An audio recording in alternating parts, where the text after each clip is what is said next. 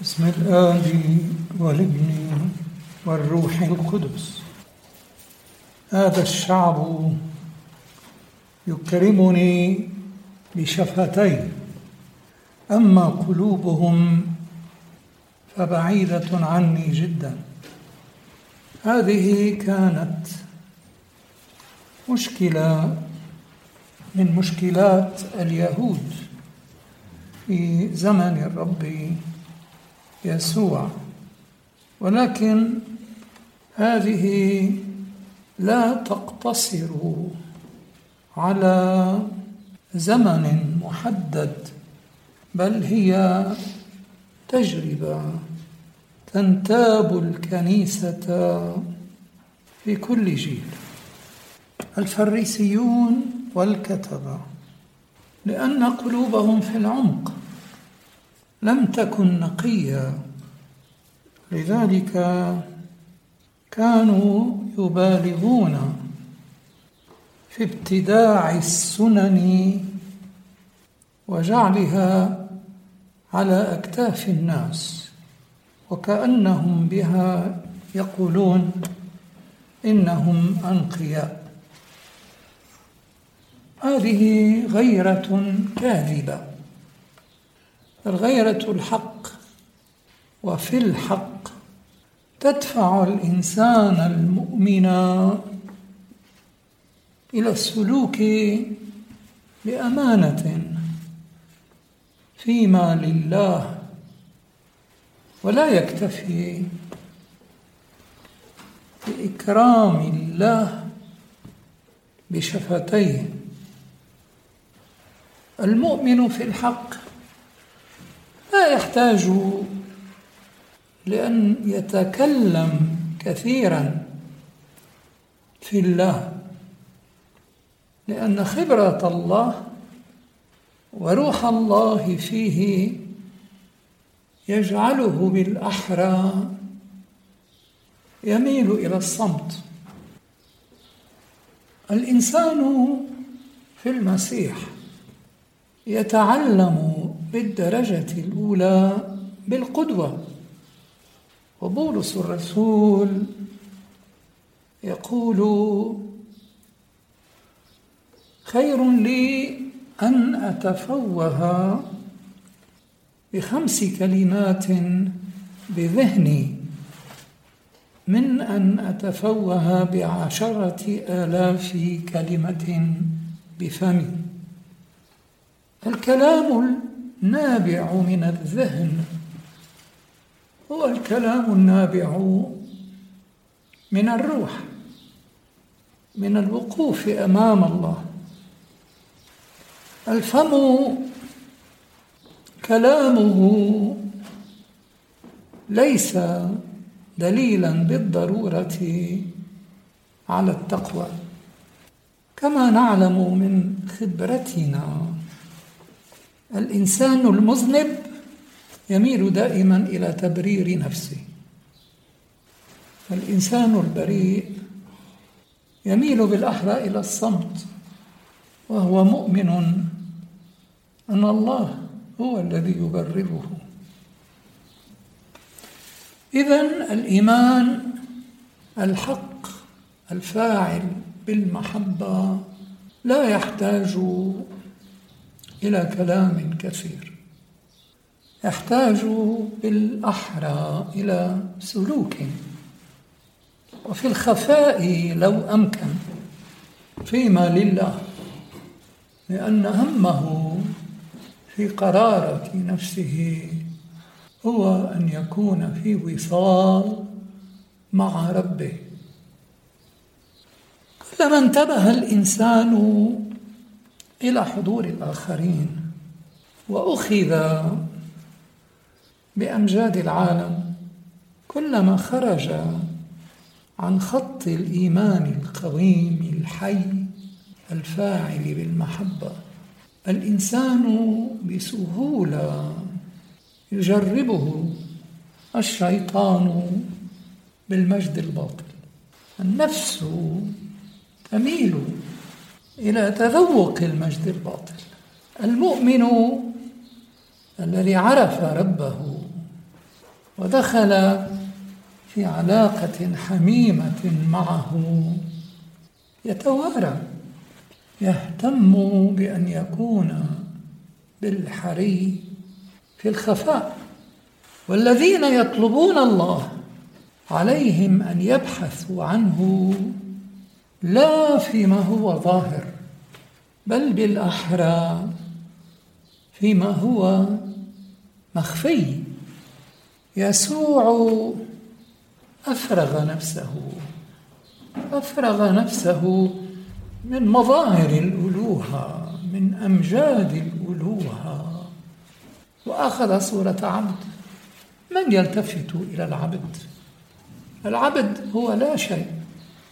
في عيون الناس في ذلك الزمان. ولكن نحن بحاجة لأن نبحث عن الله حيث لا يبحث الآخرون.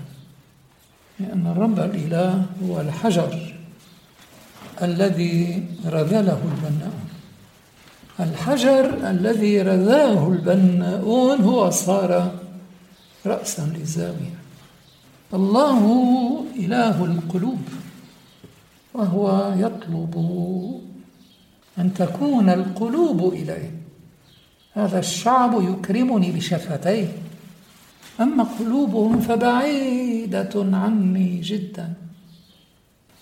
من يسلك وفق هذه المقولة فلا يمكنه في العمق أن يكون مؤمنا. هذا يكون ممثلا. هناك تمثيل في الحياة الروحية وهناك تمثل. الممثل يهمه أن يؤدي دورا ما. التمثل فعل اغتذاء الإنسان الذي يتمثل الطعام هو الذي يتحول فيه الطعام إلى حياة جديدة. الله حي الله حي حي أكثر منا بما لا يقاس وحاضر أكثر من حضورنا بما لا يقاس. لذلك الإيمان به التسليم له يفوق بقدرته. كل ما يمكن الإنسان أن يفعله هنا وثمة بقوة عقله وقوة بدنه. حين يكون هم الإنسان أن يختلق لحياته طرقا ليجعل السعادة أدنى إليه ويضرب الصفح عن ربه وكأن هناك ما هو لله وما هو للناس فإنه يكون بكل بساطة قد حاد عن الإيمان ولو تحدث عن الإيمان ولو أطنب في الحديث بكلام الله. قول السيد أعطوا ما لقيصر لقيصر وما لله لله. لا يعني أبدا أن ما لقيصر يمكن أن يكون مخالفا لما لله. يسوع أمام بيلاطس. عندما قال له بيلاطس أما تعلم؟ أن لي سلطانا أن أطلقك وسلطانا أن أصلبك. قال له ما كان لك علي من سلطان لو لم يكن قد أعطي لك من فوق. إذا كل شيء يصنعه الإنسان.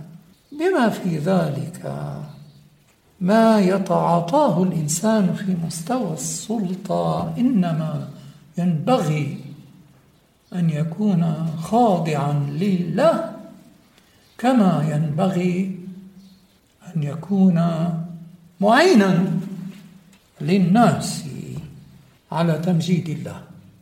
وعندما يكون الأمر بخلاف ذلك كأن ينفصل الإنسان عن الله أو كأن يتعاطى الإنسان الأمور بمعزل عن الله. فإن الإنسان إذ ذاك يكون قد خرج من الإيمان الحي الحقيقي الفاعل بالمحبة إلى الإيمان الشكلي المنحد العقيم. الله حاضر في كل تفصيل في حياتنا. للمريض هو الطبيب للجائع هو الخبز وهو معطي الخبز للعطش هو الماء وهو ينبوع الماء. الله هو الكل لكل إنسان. كل حاجة يقضيها لنا الرب الإله. به تقضى. هذا لا يعني أن الإنسان يجوز أن يرتع في الكسل والتهاون. كلا أبدا.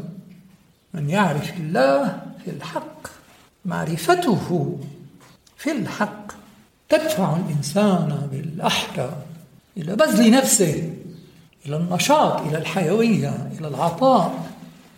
ولكن هناك انفصام في الذهن لدى الكثيرين بين ما هو لله وما هو للإنسان. هذا من عمل الشيطان. الله حاضر وفاعل وداخل في كل ما له علاقة بخليقته إلا الخطيئة. أقول هذا لأشير بالأولى إلى مشكلة الخوف عند الإنسان. الخوف هو السلاح الأول الذي يمتشقه الشيطان في وجه الإنسان لكي يبث فيه روح الحزن واليأس الناجمين من الاستسلام للضعف. الشيطان يريد أن يقول لنا دائما لا تستطيع شيئا بالله. الله لا ينفعك. أنت عليك أن تدبر أمرك بنفسك. هذا غير صحيح. كل شيء عندنا يصير بالبركة. مهما فعلتم أكلتم أم شربتم أم لبستم فافعلوا كل شيء لمجد الله. الخوف لا يعالجه إلا الرب الإله. هو علاجه وهو طبيبه في آن معه فقط علينا بالإيمان أن نقبل إليه بدل أن ندبر عنه. روح العالم يدفعنا دائما للعودة إلى الوراء وروح الإيمان يدفعنا دائما إلى الإقدام حتى نجعل أنفسنا بالكامل بين يدي الرب الإله. ومتى فعلنا ذلك إذ ذاك يبادر الرب الإله فنتيقن أنه هو مسيح الرب. وهو الفاعل فينا أن نريد وأن نعمل من أجل مسرته. نحن بحاجة دائما لأن نتعاطى كل أمر بروح الله أولا. لا يليق بالإنسان المؤمن أن يقبل على تناول الطعام مثلا قبل أن يتبرك قبل أن يسأل الرب الإله أن يبارك طعامه. أي أن يكون حاضرا فيه. أي أن يكون هذا الطعام صورة عنه وسبيلا إليه. لأن الهم الأول والأخير للإنسان المؤمن أن يطلب ملكوت السماوات في كل حال وفي كل شيء. وكل شيء فيما عدا ذلك وبعد ذلك يزاد لكم. لذلك الله لا يمكن أن يخيب إنسانا مؤمنا. هذا مستحيل. أحد الآباء الكبار في القرن العشرين والواحد والعشرين. قال مرة جوابا على سؤال وجه إليه. أنت عندما تصلي هل يستجيب الرب الإله؟ فتطلع هذا الأب باستغراب إلى سائله وقال له بيقين؟ ما بعده يقين؟ إذا لم يكن الرب الإله ليستجيب فأنا آخذ هذا الإنجيل وأمزقه وألقيه في صندوق القمامة. ولكن حاشا الله حي إذا كل كلمة منه هي كلمة حياة. هذا الهوس اليوم بالميكروبات والفيروسات واللقاحات إنما هو من الشيطان. هذا لا يعني أبدا أننا في المسيح لا نعطي قيمة للطب والأطباء كلا أبدا. القديس يوسف مثلا الهدوء كان في أول مسيره يلجأ في كل شيء إلى الرب الإله وبعد ذلك عندما مرض وألح عليه تلاميذه أن يأتي إليه الطبيب وأن يتناول أدوية. تنازل محبة بهم وخلص كما خلص من قبله القديس نكتاريوس أسقف المدن الخمس إلى أن الطب والأدوية قاعديا هي من الله. ولكن هذا لا يعني ابدا أن كل ما يمت بصله إلى الأطباء والمستشفيات والأدوية هو من الله. لا سيما متى كان الناس غارقين في حب المال ومتى كان الشيطان محركا لزبانيته. حتى يفسدوا عمل الله من خلال ما يمت إلى الله بصلة. هذا هو عمل الشيطان في نهاية المطاف. هو يتعاطى الأمور التي جعل الرب الإله بركته فيها ولكنه يتعاطاها بروح الاسم. هو يتعاطى الحق بروح الباطل. تحت ستار العلم والمنطق والدراسات والاختبارات ولكن متى دقق المرء فيما حدث ويحدث؟ إذا ما تناهى إليه كلام حق يعرف ويدرك أن وراء الدراسات أحيانا كثيرة كذبا كثيرا أحد تلامذة الطب من أبناء هذا الدائر. درس في الولايات المتحدة الأمريكية على أستاذ من الجهابذة ذات مرة قال له هذا الأستاذ أنت تؤمن بالاختبارات العلمية؟ تأدب يا بني. هذه الاختبارات والدراسات التي تعمل تحدد نتائجها سلفا وتستعمل الاختبارات والدراسات للشكل لا أكثر. لهذا الذين يقدمون الأموال في الظاهر لترويج الدراسات والعلوم إنما يقدمونها لنية غير نقية في نفوسهم. هذا لا يعني طبعا أن الجميع يفعلون ذلك. ولكن في هذا الزمان الرديء بلغنا حدا من الكذب لا يتصور كل شيء بات خاضعا للمال. المال اليوم هو السلطة وهو أبو العلم وهو أبو الدراسات وهو أبو السياسيين. وهو أبو الإداريين وهو أبو كل إنسان. كل إنسان يتذرع بأنه بحاجة إلى عمل لأنه يريد أن يعيل عائلته لذلك يكون مستعدا لأن يبيع ضميره ولأن يفعل كل ما يطلبه منه. من المال بيده؟ وهذا عمق روح الشيطان. فاعلا في هذا العالم اليوم.